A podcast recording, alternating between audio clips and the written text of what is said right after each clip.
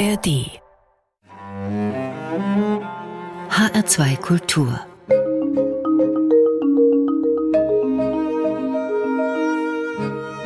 Doppelkopf Am Mikrofon ist Klaus Walter. Heute im Doppelkopf zu Gast Kersti Greta. Von Beruf Popfeministin, so wird es oft bezeichnet. Was das ist, das werden wir klären im Laufe der Sendung. Hallo Kersti erstmal. Hey, hallo. Ich freue mich sehr, hier zu sein. Ja, ich freue mich, dass du da bist. Kersti, Musikerin, Autorin, Veranstalterin.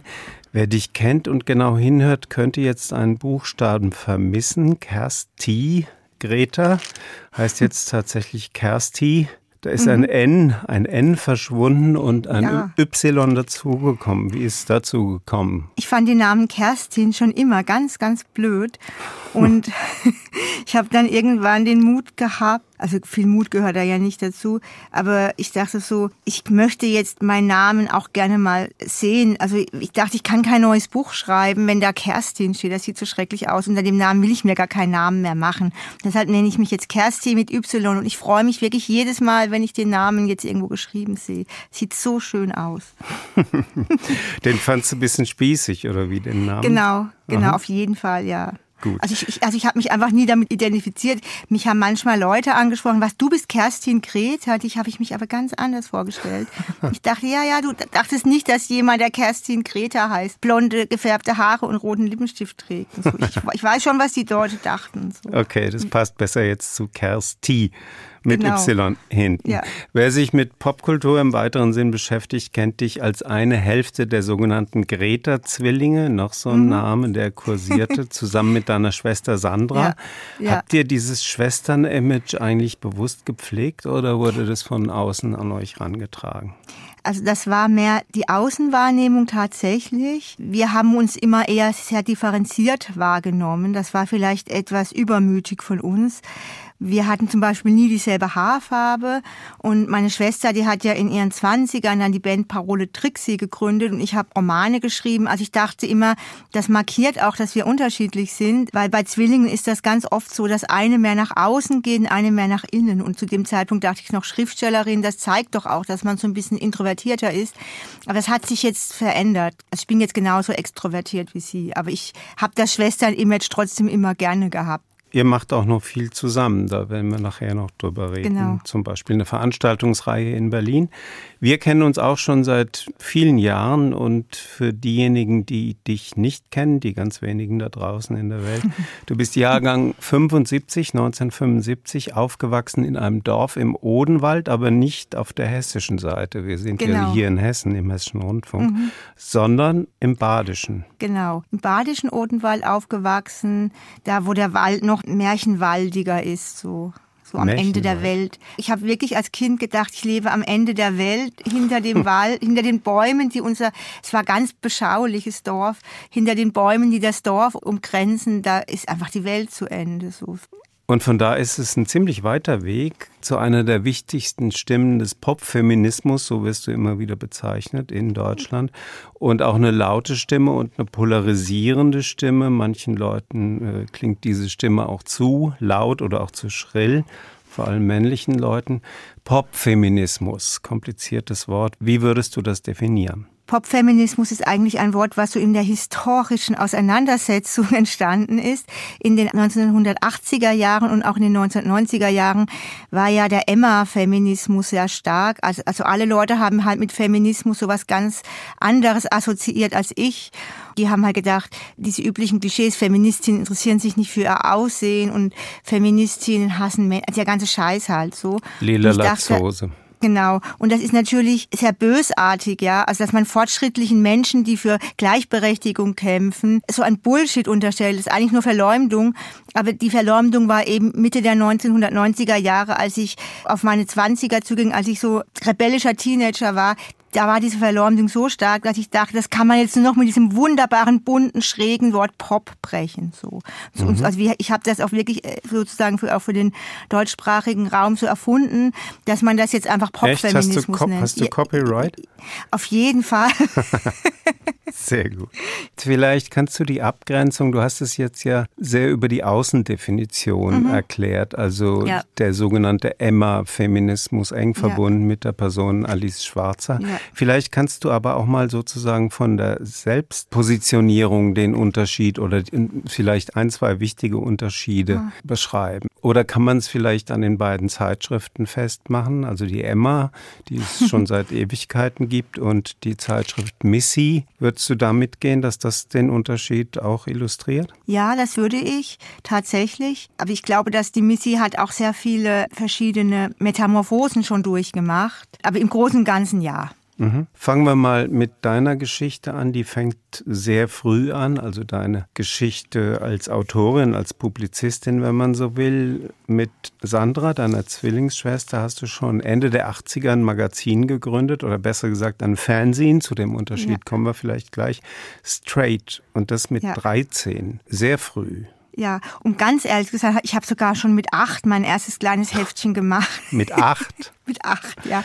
Das ist aber so. nicht veröffentlicht worden. Nee, das nicht. Nee, nee. Also, ich, also wir saßen in unserem Kinderzimmer und, und haben ganz leidenschaftlich so Texte geschrieben, so über die Blitzkids, also diese New Romantic Leute aus England. Spandau Ballet und Visage Boy, und solche Boy George Gruppen. und Visage. Mhm. Genau. Ich war mega Fan von Boy George. Ah. Und also diese Paradiesvögel, also das hat mich absolut gerettet aus diesem Odenwald, also zu der Frage Odenwald, äh, Popfeminismus. Ich glaube, das Bindeglied war wirklich diese absolute absolute Liebe für diese Disco-Paradiesvögel aus London. Und dann habe ich immer das Bedürfnis gehabt, wenn ich etwas total liebe, sofort darüber zu schreiben. Mhm. Und dann haben, haben wir damals schon so ein kleines Heftchen zusammengebaut, aber das war noch nicht das Fernsehen. Später haben wir dann eben mit 12, 13, habe ich dann von Punk erfahren, dass es Punk gibt. Und das war natürlich sofort, als ich erfahren habe, es gibt sowas wie Punk-Fanzines. Es war ja damals alles schon lange vorbei wieder so mit Punk, aber eben es gab ja immer noch eine riesige Fanzine-Kultur in Deutschland. Und dann habe ich sofort gedacht, muss, am nächsten Tag, das, das muss ich einfach auch machen. Wusstest du denn überhaupt, was ein Fernsehen ist?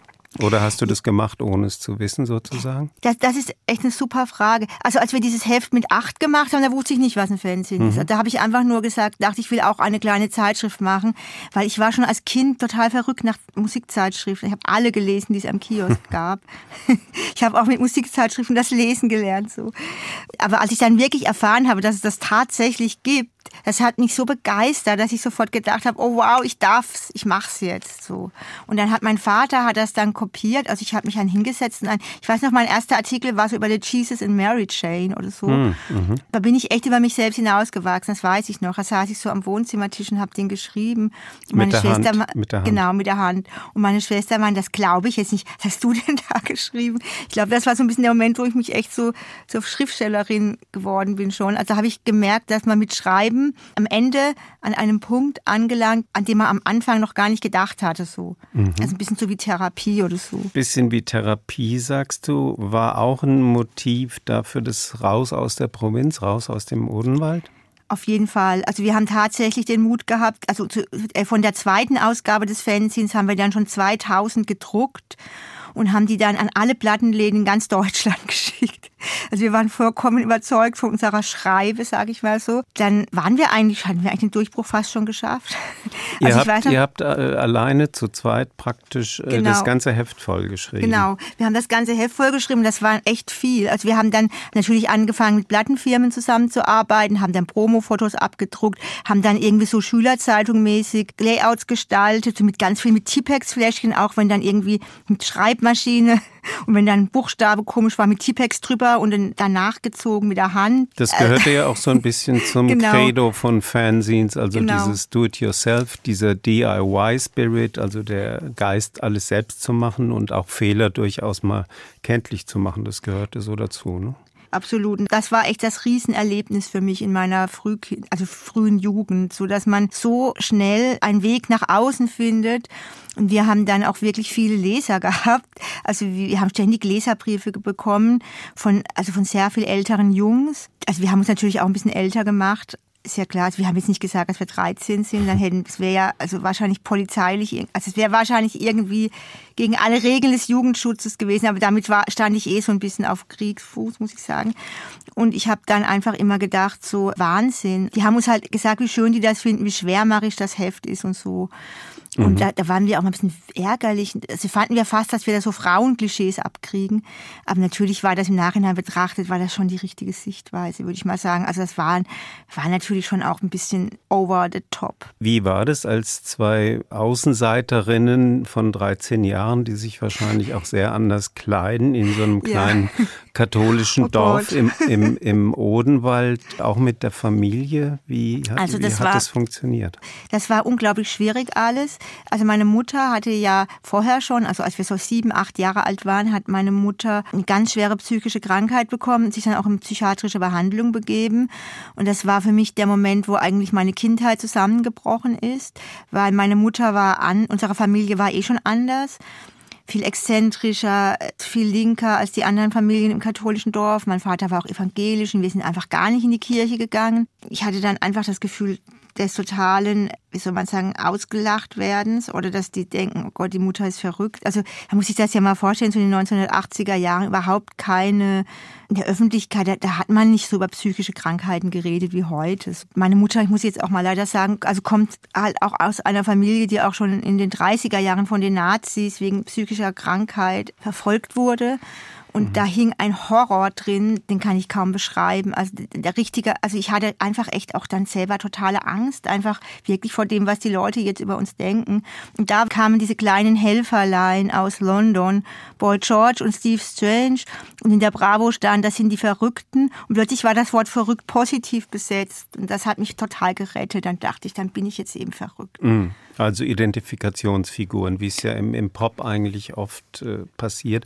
Und da sind wir vielleicht sogar bei dem Unterschied zwischen einem Magazin und einem Fanzine. Würdest du auch sagen, dass das Fanzine bedeutet auch eine, eine engere und eher innere Bindung zu dem oder zu denen, worüber man schreibt? Absolut. Also im Nachhinein denke ich eigentlich, dass das Straight hat viel mehr Spaß gemacht. Warum eigentlich später der Titel dieses straight? für die Specks schreiben? Ganz ehrlich, wir wussten nicht, dass Straight ein Wort ist für so besonders heterosexuell. Also eigentlich ist das ja ein Wort für eine totale Heteronormativität, die man heute sagen würde. Mhm. Das wurde uns dann auch erzählt damals. Wir dachten so, Straight ist einfach so direkt und geradeaus. Mhm. Und das, das, wir hatten ja auch einen Untertitel Sounds from the Street. Also wir kannten auch die Zeitschrift Sounds gar nicht. Wir dachten einfach, es war einfach ein Song von The Jam so Sounds from Straight, Sounds from the Street. Hattest du mit 13, 14 die Vorstellung, dass du dein Leben jemals damit verbringen würdest, also mit Reden und Schreiben über Popmusik also, und damit sogar Geld verdienen?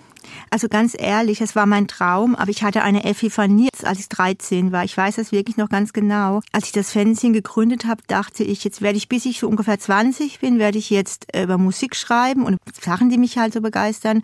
Und danach werde ich doch eh irgendwie so viel Gegenreaktion kriegen, dass ich es nicht mehr aushalte. Und dann schreibe ich Romane. Und wenn mhm. dann noch Zeit ist, dann mache ich Musik. Dann gründe ich meine eigene Band. Okay. Und so habe ich es tatsächlich gemacht. Also ich habe jetzt wirklich genau das Leben gelebt, was ich mir mit 13 vorgestellt hatte. Genau wow. so. Aber ich wusste natürlich nicht, dass es klappt, also das nicht, ja. Also ich, ich wusste auch nicht, dass sich das irgendwann so professionalisieren lässt. Also ich, ich, ich hatte ja damals auch gar keine Ausbildung oder so. Also ich, ich wusste jetzt zum Beispiel nicht, dass man einfach, ich habe jetzt eine Gesangsausbildung gemacht und, du hast und, und jetzt, Klavierunterricht. Jetzt, jetzt, jetzt, mhm. ja. Also genau, das heißt also, jetzt im Jahr 2023.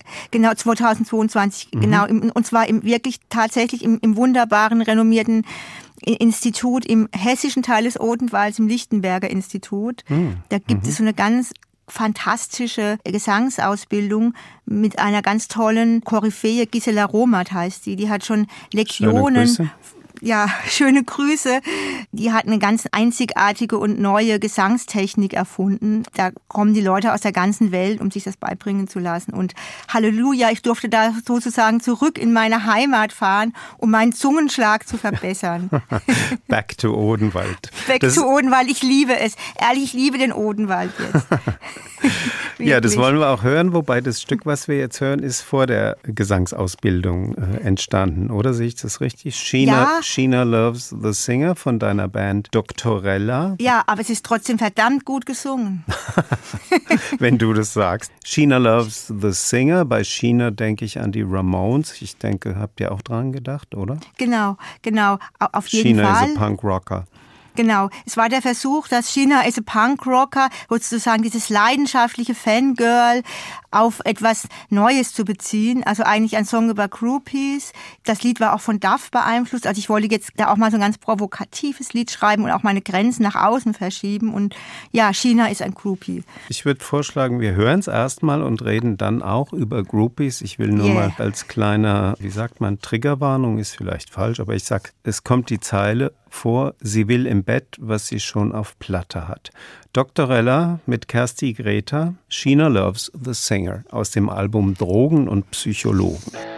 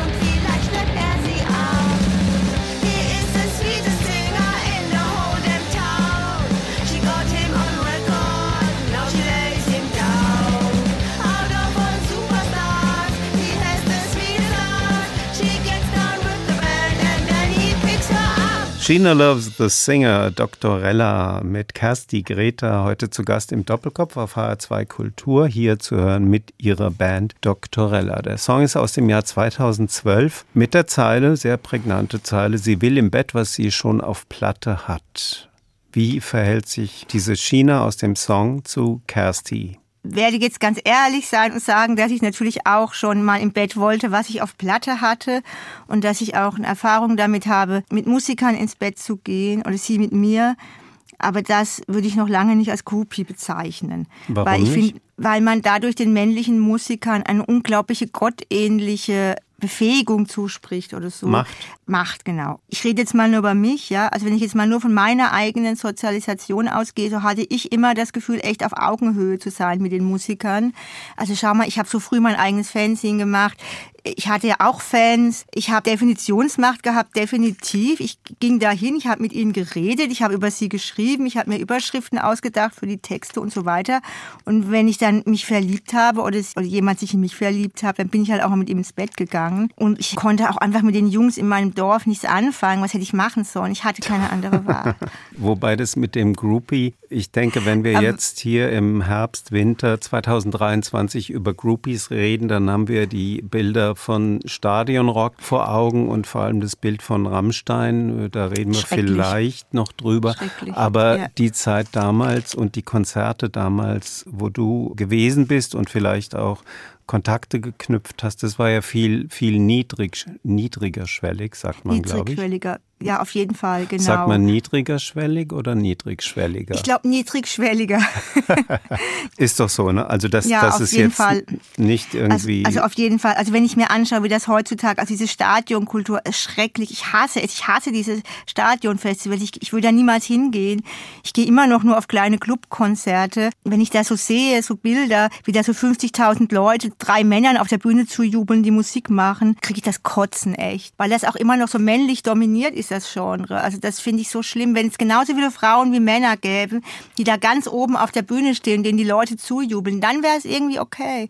Aber dadurch, dass das ja der Beruf des Rockstars oder des Rappers ist heutzutage, das sind ja die modernen Priester. Also da hat es ja noch gar keine Emanzipation gegeben. Also in der Branche natürlich in echt schon. Also es gibt wahnsinnig viele geile Musikerinnen, aber die werden ja nicht auf diese Festivals gebucht. Und dadurch ist das wie so Kirche im, im letzten Jahrhundert. Also mhm. ganz übel, mhm. übel. Und deshalb kann ich mir vorstellen, dass dann eben auch alle Austauschmechanismen gestört sind. So. Also es gibt ja diese tolle Initiative Deutschrap Me Too, den haben wir auch einen Preis verliehen letztes Jahr, wo so Mädchen konnten ihre Erlebnisse mit Musikern schildern. Und das war so übergriffig und boshaft. Vergewaltigungen fanden statt. Da finden so schlimme Dinge statt heutzutage. Da kann ich echt nur sagen, da musste eigentlich jeder Einzelne dagegen aufstehen und wenn er oder sie so etwas beobachtet, auch sagen, da mache ich jetzt nicht mehr mit. So. Hm. Der Kipppunkt in der Geschichte war ja im vergangenen Sommer der Skandal um Rammstein und den Sänger Till Lindemann, der Sänger von Rammstein. Ihm wurde ja vorgeworfen, er hätte ein ganzes System quasi installiert. Innerhalb mhm. dieses Systems Stadionrock, also so, dass ihm größtenteils junge Frauen zugeführt wurden. Zum Teil wurden die auch unter Alkohol gesetzt oder unter andere Drogen. Mit denen hatte er dann Sex. Das waren so die Vorwürfe, die im Raum stehen. Wobei immer noch ganz klar ist, war das so, war das nicht so. Also die Ermittlungen wurden zunächst mal eingestellt. Teilweise waren es sehr junge Frauen, das muss man dazu sagen. Vor allem, wenn man weiß, dass Till Lindemann über 60 ist. Also er hat gesagt, der Sex war einvernehmlich. Wie hast du diese Debatte im Sommer erlebt? Also ich habe das gleich lustigerweise in der Sekunde schon mitbekommen, wo Shelby Lynn ihre ersten Posts auf Twitter gemacht hat. Da habe ich das schon gelesen und auch diese Shelby Fotos. Shelby Lynn, müssen wir kurz sagen, war diejenige, die den Skandal quasi ins Rollen gebracht hat. Genau. Ja, also ich bin ja auch politische Aktivistin und ich habe da ja so ganz feine Antennen und ich habe ihr sofort geglaubt natürlich. Also die ganze Art, wie die das gebracht hat und diese, diese eindrucksvollen Bilder von den Blutergüssen. Ich habe ja auch sehr viel gegen sexualisierte Gewalt gekämpft und hey, das fühle ich einfach, dass nicht irgendwie 30 Frauen aufstehen und sagen, der hat das und das mit mir gemacht. Also ich fand auch diese, dieser Artikel in der Süddeutschen Zeitung fand ich sehr gut recherchiert. Der wurde ja auch nicht zurückgenommen. Ne? Also diese Behauptungen, die da im Raum stehen, die wurden jetzt nicht alle von Gerichten verboten. So, der Till Lindemann hat natürlich die besten Gerichte, die besten Richter irgendwie aufgestellt, alle Tricks der Welt angewendet, ne? aber wir, die wir mit dem Herzen auf Musik schauen und die wir gegen sexualisierte Gewalt kämpfen, wir glauben natürlich immer noch den Frauen, ist doch klar. ist doch klar, ey, ich glaube doch dem nicht. Es war ich glaube doch 30, Fra 30 Frauen und dieser Süddeutsche Zeitung Artikel, da waren so krasse Geschichten. Ich habe geheult, als ich das gelesen habe, so mhm. wie die da so total äh, betrogt irgendwie. Also ich, ich möchte es jetzt gar nicht wiederholen, weil das so schlimme Bilder dann evoziert. Also ich glaube, das ist ein sadistischer Missbrauch, der da stattgefunden hat. Das meine ich beurteilen zu können, obwohl ich nichts, obwohl ich diesen Typ nicht kenne, nichts darüber weiß. Du hast von deinen Begegnungen mit Musikern gesprochen und auch davon, dass du vielleicht auch mal in Bett mit welchen warst. Ich bin ja auch Musikerin. Eigentlich war es ja nur Kollegentouch. Genau, genau. Das klingt ziemlich einvernehmlich und äh, unschuldig, hätte ich beinahe gesagt. Auch. Jedenfalls nicht nach Missbrauch oder nee. Gewalt. Hast du da diesbezüglich keine negativen Erfahrungen? Erfahrungen gemacht? Nicht von Musikern. Ich habe tatsächlich Gewalt erfahren. Ich war ja dann in den 1990ern, war ich ja immer im Pudelsclub in Hamburg, habe ja die Hamburger Schule mitgegründet und der Weg dahin war echt heavy. Also da immer über die Reeperbahn laufen. Also ich wurde sehr viel blöd angemacht in meinem Leben und auch bei den Berufen, die ich gemacht habe. Bei jeder Zeitschrift, für die ich mal geschrieben habe, auch ich habe auch mal bei Universal gejobbt, also immer blöd angemacht, immer sexuell belästigt, tatsächlich. Also von den Leuten in der Branche, auch von den Leuten in der Medienbranche. Was ich hatte dann ja den, diesen Job bei der Specs. Ich, ich war dann ja auch, bin ja als Autorin immer berühmter geworden. Ich hatte dann auch viele Fans und wenn ich dann wieder freigeschrieben habe danach für irgendwelche Zeitungen oder Zeitschriften, dann wollten mir die Redakteure immer zeigen, dass sie hier die Dons sind, dass sie hier die Macht haben. Und das hat ihnen wahnsinnig Spaß gemacht, mich sexuell zu belästigen, mir nur Artikel und Aufträge zu geben, wenn ich mich mit ihnen in die Badewanne setze, was ich natürlich nie gemacht habe. Also ich kann das, echt nur das sagen, das war bei Specs tatsächlich so, die ja nee, eher vom Anspruch her eher emanzipatorisch unterwegs also sind. Also bei Specs gab es ein Arschloch, alle anderen waren super. Ich, ich habe das Arschloch nie angezeigt, weil ich wollte diese wunderbare Idee der Pop-Intellektuellen, weil ich liebe ja, ich liebe es ja, wenn vor jedem Wort das Wort Pop steht. Ich wollte Pop-Intellektuelle und Pop-Linke und Pop-Feminismus. Das wollte ich nicht beschädigen, weil irgendwo ein Arschloch ist. Aber ich habe dann mich mit dem komplett auseinandergesetzt und dann meine feministischen Texte da reingeschrieben in die Zeitung. Das war heartbreaking, aber es war auch irgendwie stark. Nach meiner Zeit bei der Spex habe ich auch bei vielen Zeitungen geschrieben und dort habe ich es ganz oft erlebt, dass der zuständige Redakteur gesagt hat, es gibt halt sozusagen nur Aufträge, wenn du dich mit mir triffst, wenn wir auch vielleicht uns gemeinsam mal in die Badewanne setzen oder so. Das habe ich natürlich nie gemacht. Dann habe ich auch oft dann keine Aufträge mehr bekommen. Und am besten war es für mich immer, wenn der zuständige Redakteur homosexuell oder eine Frau war. und bei der Intro ist es zum Glück auch nie passiert. Das war dann ja danach, nach der Specks meine Hauszeitschrift. Und das war wirklich so drastisch ja, und so, so, di so direkt äh, ey, und auch bei MTV, mir in die Wanne. Ey, ey, am, am, schlimmsten war MTV, echt. MTV war die Hölle. Der, der, der Typ, der da, also, ja, der also typ, der guckt, MTV Deutschland. M MTV Deutschland, ey. Den könnte ich jetzt im großen Stil raushauen, das mache ich jetzt nicht. Wo wir gerade beim Arschloch sind, könnten wir zur Schlampe kommen in dem ja. Zusammenhang. bei euch, das weibliche du hast, Äquivalent. Du hast ja eben gerade selbst gesagt, dass bei dir eigentlich Musik, Schreiben und auch Aktivismus zusammenfallen. In den 2010ern hast du zusammen mit Sandra, ne, mit deiner Schwester, ja, genau. die sogenannten Slutwalks ja. mitinitiiert. Was war genau. das? Genau. Also das war eine Demonstrationsform, die aus Kanada kam, aus Toronto. Da ging es zum ersten Mal wirklich darum, in der Öffentlichkeit ganz deutlich zu sagen, wir hassen diese Täter-Opfer-Umkehr. Kein Kleidungsstück rechtfertigt sexualisierte Gewalt. Mein kurzer Rock hat nichts zu tun mit dir. Und da gingen Frauen wirklich auch sehr leicht begleitet auf die Straße, um zu sagen, schau doch einfach weg, wenn es dir nicht passt. Also das war ein ganz klarer Schlag gegen diese sogenannte Rape-Culture, weil die wurde immer schlimmer in den, Letz-, in den letzten Jahrzehnten. Diese Demonstrationen haben wahnsinnig viel bewirkt. Weißt du, es ging vor allem darum, dass die Leute Fotos hatten. Also die, die, die gesamten frühen Zehnerjahre, also bis zum Jahr 16, 17, bis dann auch MeToo kam, haben die Zeitschriften ihre Feminismusartikel allermeistens mit Fotos von diesen Slutwalks aufgemacht. Ich bin mega stolz auf mich, dass ich diese Demo durchgezogen habe, weil das hätte es wahrscheinlich in Deutschland sonst gar nicht gegeben. Die Leute in der Demogruppe, die hätten das noch einen Tag vorher wieder abgesagt. So verklemmt, wie die drauf waren und so übertrieben links. Und wir haben das eben durchgezogen und ich glaube, dass ich echt einen großen Beitrag dazu geleistet habe, dass diese Gesellschaft sicherer geworden ist für Frauen, obwohl die Demonstration so unsicher aussah. Äh, was meinst du mit die Demonstration sah unsicher? Es wurde dann ja immer gesagt, ihr habt kein richtiges Sicherheitskonzept, ihr seid ja wahnsinnig, ihr, ihr, ihr führt ja die Frauen vor. Also, also die haben das ja alle freiwillig gemacht, die tollen Slutwalkerinnen. Aber, aber es gab wahnsinnig viel Kritik von allen Seiten natürlich, dass man doch dieses Thema nicht in dieser Form behandeln sollte. Also es wirkte halt einfach sehr verletzbar so.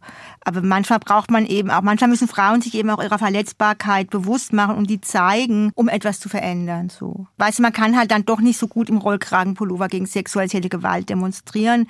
War eben so diese Bilder von den halbnackten Leuten, fast so ein bisschen Love Parade mäßig, ging eben um die ganze Welt und das gab es in jeder, in jedem Land dieser Welt gab es einen Slutwalk. Und auch das Wort Slutwalk war ja sehr umstritten. Slut, auch zu Recht. nochmal zu, zu sagen, Recht. heißt Schlampe eigentlich. Genau. Also es aber war es, auch die Technik der Umkehr umkehren, sozusagen genau, das Schimpfwort genau. sich positiv anzueignen. Genau, aber im Amerikanischen hat Slut natürlich auch nochmal eine ganz andere Bedeutung, weil das auch etwas ist, womit vor allem schwarze Frauen bezeichnet werden. Und das habe ich dann auch immer sehr bedauert. Das tat mir auch sehr leid, dass wir als weiße Frauen uns dann sozusagen nochmal dem Schimpfwort bemächtigt haben, was aber schwarze Frauen noch viel stärker trifft. Wir haben das dann auch umbenannt. Wir haben es dann auch gesagt, komm, wir nennen es jetzt Schlampenmarsch oder mit Untertitel.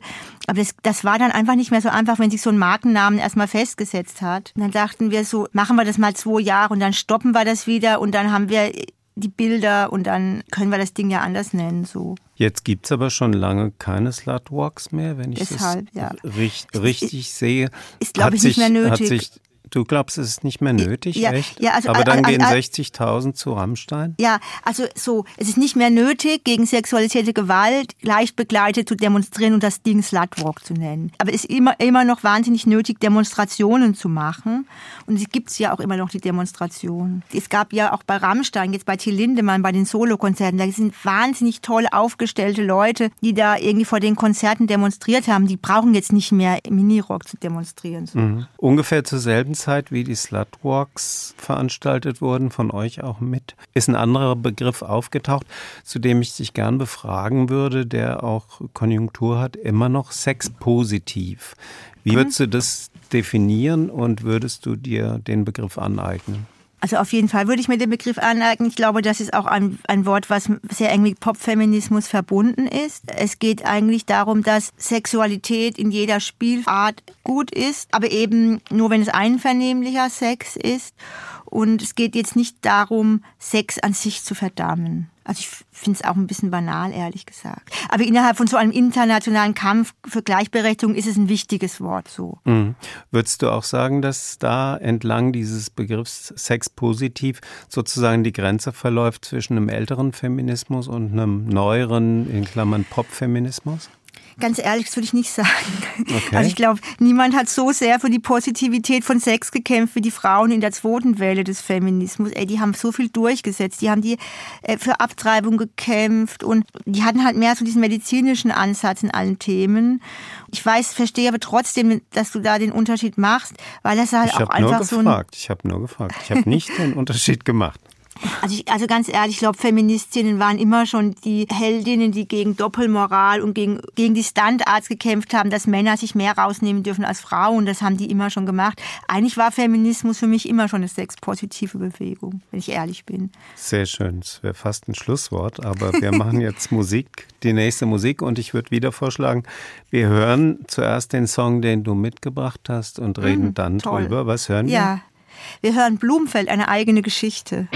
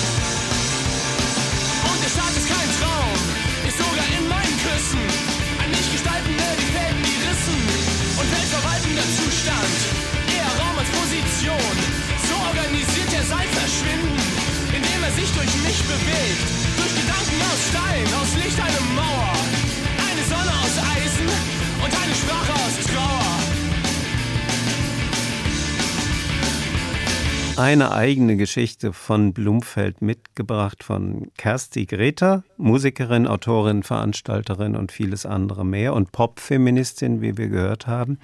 Blumfeld hast du mitgebracht, Kersti, aus Hamburg. Warum dieser Song? Weil das ein Song ist, der total mein Lebensgefühl auf den Punkt bringt, dass ich so hatte, als ich so um die 20 war. Ich habe ja Jochen Distelmeier und Bernadette Hengst und Frank Spielker, also die Leute, die die Hamburger Schule, den Kern ausgemacht haben, die habe ich ja auch schon sehr früh kennengelernt.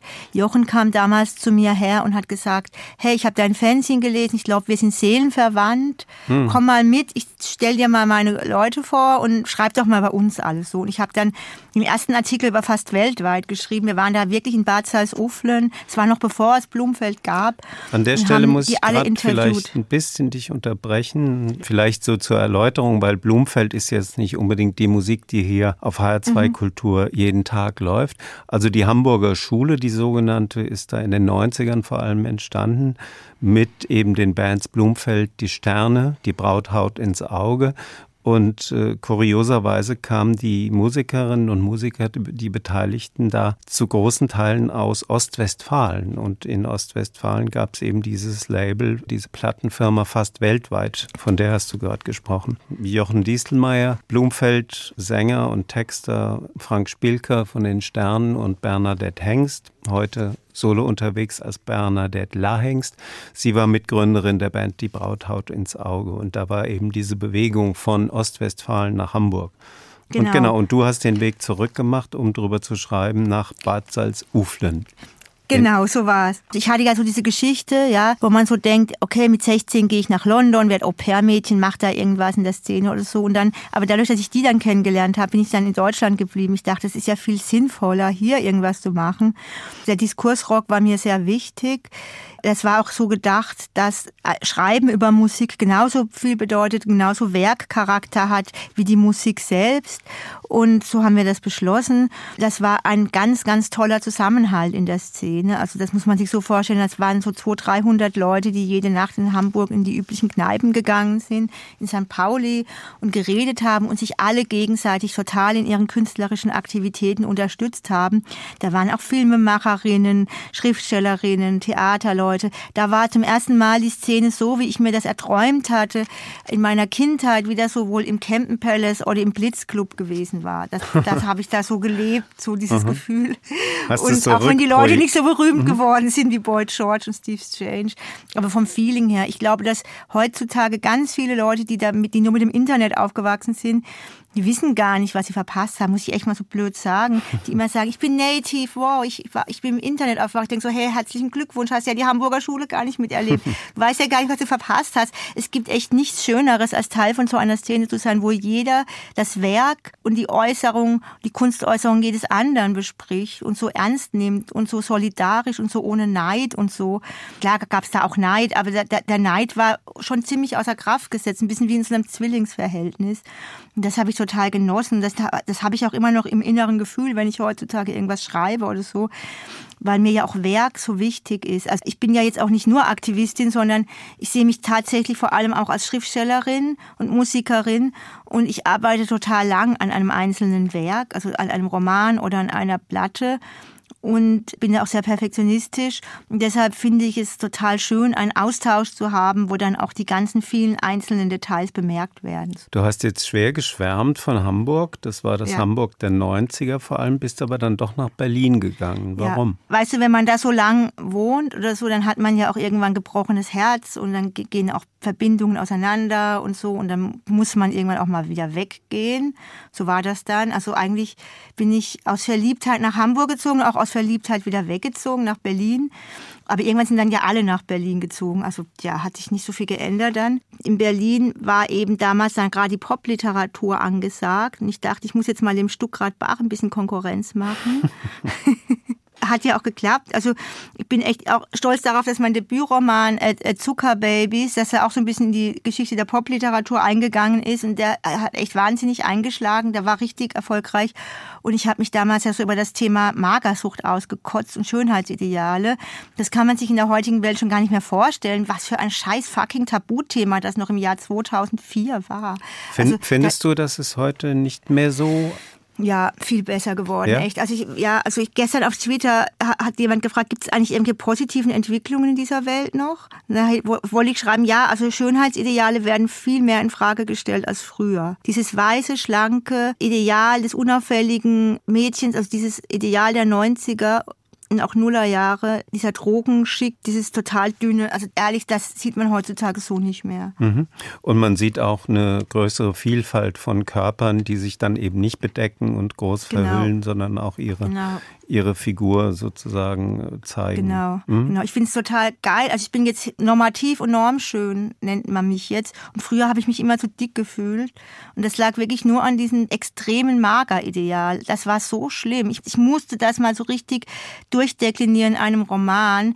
In Deutschland gab es ganz besonders wenig Aufklärung über Magersucht. Die Mädchen sind reihenweise in, in, in Ohnmacht gefallen, waren in Kliniken und so weiter. Man hat den Frauen echt das Essen weggenommen. Anders kann ich es nicht sagen. Deshalb ist Deutschland jetzt auch so im Rückstand, so was Feminismus betrifft. Wenn man 20, 25 Jahre lang irgendwie an die eigenen Aktivitäten ausgetrieben werden und Schlankheit ist das höchste Ideal oder und, jetzt ist mal wieder deine Möhre. Also, ey, nee, echt nicht. Das war 2003, Zuckerbabys, ne? Genau, genau. Genau, also vor 20 Jahren. Dann Umzug nach Berlin. Nee, es war 2004, 2004 war 2004, das. 2004, also Genau. fast 20 Jahre. Dann habe ich Doktorella gegründet in Berlin. Genau, Doktorella, deine Band, die wir schon gehört haben. Und in Berlin, und zwar seit sieben Jahren schon und meistens in der Kantine des Berghain, also dem weltberühmten Club. Dort machst du mit Sandra, deiner Schwester, zusammen schon eben seit sieben Jahren eine Reihe, die heißt Ich brauch eine Genie. Eine Genie. Was ist das? Das ist eigentlich unsere Antwort auf den männlichen Geniekult, der in der Musikbranche immer noch so stark ist, dass man immer noch denkt, Frauen könnten keine Musik machen. Und so im Jahr 2017 haben wir die Reihe gegründet. Ich brauche ein Genie ist eigentlich ein Song von der Doctorella und wir haben dann einfach das, das Ich brauche eine genannt, um eben auch zu sagen, dass das Genie auch weiblich sein kann. Also wir spielen so ein bisschen, ich meine, mit dem Geniebegriff, der ist ja sehr schwierig, auch gerade innerhalb der deutschen Geschichte. Und wenn ich dann nochmal die Geschichte meiner Familie anschaue, wurden die ja eigentlich auch aufgrund des Geniebegriffs verfolgt, wenn man es mal zusammenfassen will. Und ich, es macht mir wahnsinnig Spaß, dieses Wort so ein bisschen an der Leine zu führen und zu zertrümmern und neu zusammenzusetzen und für Frauen anzuwenden. Und was passiert in der Reihe? Da spielen weibliche Acts, die ihre Songs selbst schreiben, die ihre Lieder selber aufführen. Es gibt auch mal Männer in Bands. Also eigentlich feiern wir das Können von weiblichen Musikern. Und es gibt auch immer eine Lesung und es gibt auch immer äh, Manifeste. Also äh, es ist eine Wahnsinnsstimmung, total euphorisch, andächtig. Also wir, äh, eigentlich ist es auch so ein bisschen der Versuch, diese schöne Stimmung, die damals in, in Hamburg war, die jetzt mal in Berlin auch im Kontext von Frauen und Musik durchzusetzen. So. Sagt Kersti Greta. Kersti, du bist Jahrgang 75. Ja, ich bin noch 47. Genau, du bist noch 47 und da liegt die Frage nahe, gerade ich als deutlich älterer Mann, der immer noch sein Geld mit Pop verdient im weitesten Sinn, mit dem So soll, Reden. hey, so soll das auch immer ja, sein. genau. Wie lang noch? Wie lang geht's noch? Ja, ja, bis du 100 bist, glaube Ich habe aber dich, ich habe aber dich gefragt ich. Auf mich trifft das genauso zu. Ich sehe Okay. das auch so. Bis, Also ich möchte, bis ja. 100, sehr gut. Das War- macht mir Mut. So Reinhard Götzmäßig wie Never Stop Living This Way. ja, wobei das mit dem We Never Stop Living This Way ist so eine Sache. Ich weiß. Ja, ich war ja genau. immer schon straight edge, weiß ich habe leicht reden. Ich, ich, ich habe das alles immer, immer ich habe das alles immer mit der Alkohol, Kaffee, ja genau. Drogen. Genau, also, also ab und zu mal ein Sekt auf der Bühne, aber seit fünf Jahren gar kein Tropfen mehr. Ich habe das alles immer mit der Kaffeetasse in der einen und einem Tomatensaft in der anderen Hand durchgezogen. Und naturally stoned. So ist es, genau. Sehr gut. Was sind deine unmittelbaren Pläne? Was äh, kommt im Jahr 2024? Ja, hey, nächstes Jahr kommt voll viel. Also wir haben ein neues Album veröffentlicht. Wir werden ein neues Album veröffentlichen und Mit ich werde Doktorella. Genau, und ein Roman und dann noch ein Sachbuch, ja. Das Album, ich, darf ich mal den Titel schon mal verraten? Wir machen eine Weltpremiere jetzt, ne? Liebe, Yeah, liebe jetzt. Hörerinnen und Hörer, zum ersten Mal weltweit könnt ihr jetzt erfahren, wie heißt das neue Album von Doktorella. Mondscheinpsychose, Bordsteinrose. Mondscheinpsychose, Bordsteinrose. Da auch. muss ich an dieses, an dieses seltsame Wort Bordsteinschwalbe denken. Genau. Das ist wahrscheinlich beabsichtigt. Was ja. hat es auf sich mit dem Titel? Es ist ein sehr stürmisches Album, Noise Rock, sehr psychedelisch, leidenschaftlich. Ich, ich sehe also ein bisschen, ich sehe, ich sehe da immer so einen Mond vor mir, etwas Wackeliges, das versucht Halt zu finden und viel mehr vom individuellen Schmerz getragen. Mehr Nick Cave als Bikini Kill, sage ich mal so. Mhm. Wir haben amerikanischen Produzenten jetzt. Wir sind viel Feedbacklastiger. Und meine Schwester Sandra Greta, die hat unglaublich ausdifferenziert auch an den, an den Akkordstrukturen der Lieder gearbeitet. Ich auch. Also jeder von uns hat seine eigenen Lieder geschrieben. Mal Klavier, mal Gitarre. Und wir haben das alles irgendwie in der Zeit von Corona aufgenommen, äh, gemacht, also geschrieben, die Songs. Und die haben so Texte, die so ein bisschen Trap-Rap-mäßig sind und aber Musik, die eben Noise Rock oder Beatles ist. Also das ist unglaublich viel Text, der da in unglaublich ausdifferenzierte Musik umgesetzt wird, aber es ist trotzdem hoffentlich sehr leidenschaftlich. Da bin ich sehr gespannt und wir kommen schon zum Ende und die letzte Musik, das ist äh, eine sehr lustige Geschichte. Sag mal, was du ausgesucht hast. Ja, ich habe Jolly Goods ausgesucht, Girl Move Away from Here. Ja, und die Jolly Goods kennen wahrscheinlich nicht so viele Leute. Das war ein Zwei-Schwestern-Projekt oder eine Band aus dem Odenwald tatsächlich. Und äh, ja. die hatten auch noch einen Song, der heißt Girl Move Away from Here, so heißt er, ne? Genau. Und ich dachte immer, das ist ungefähr zehn Jahre alt, würde ich sagen. Ich dachte immer, das hat so eine Ähnlichkeit mit den Schwestern Sandra und Kersti Greta. Also dieses äh, zwei Schwestern machen einen Song, wir müssen hier raus aus dieser Kleinstadt und das ist auch noch im Odenwald. Aber die Jolly Goods Schwestern, die kommen aus dem hessischen Odenwald, genau. hast du gesagt. Ne? genau. Während ihr ja aus dem badischen Odenwald kommt, wie wir gehört haben. So, Kersti, vielen Dank, dass du da warst. Viel Erfolg für 2024 und hier Dankeschön. Ist, hier sind die Jolly Goods Girl Move Away from Here. Damit viel Spaß wünscht Klaus Walter. Girl,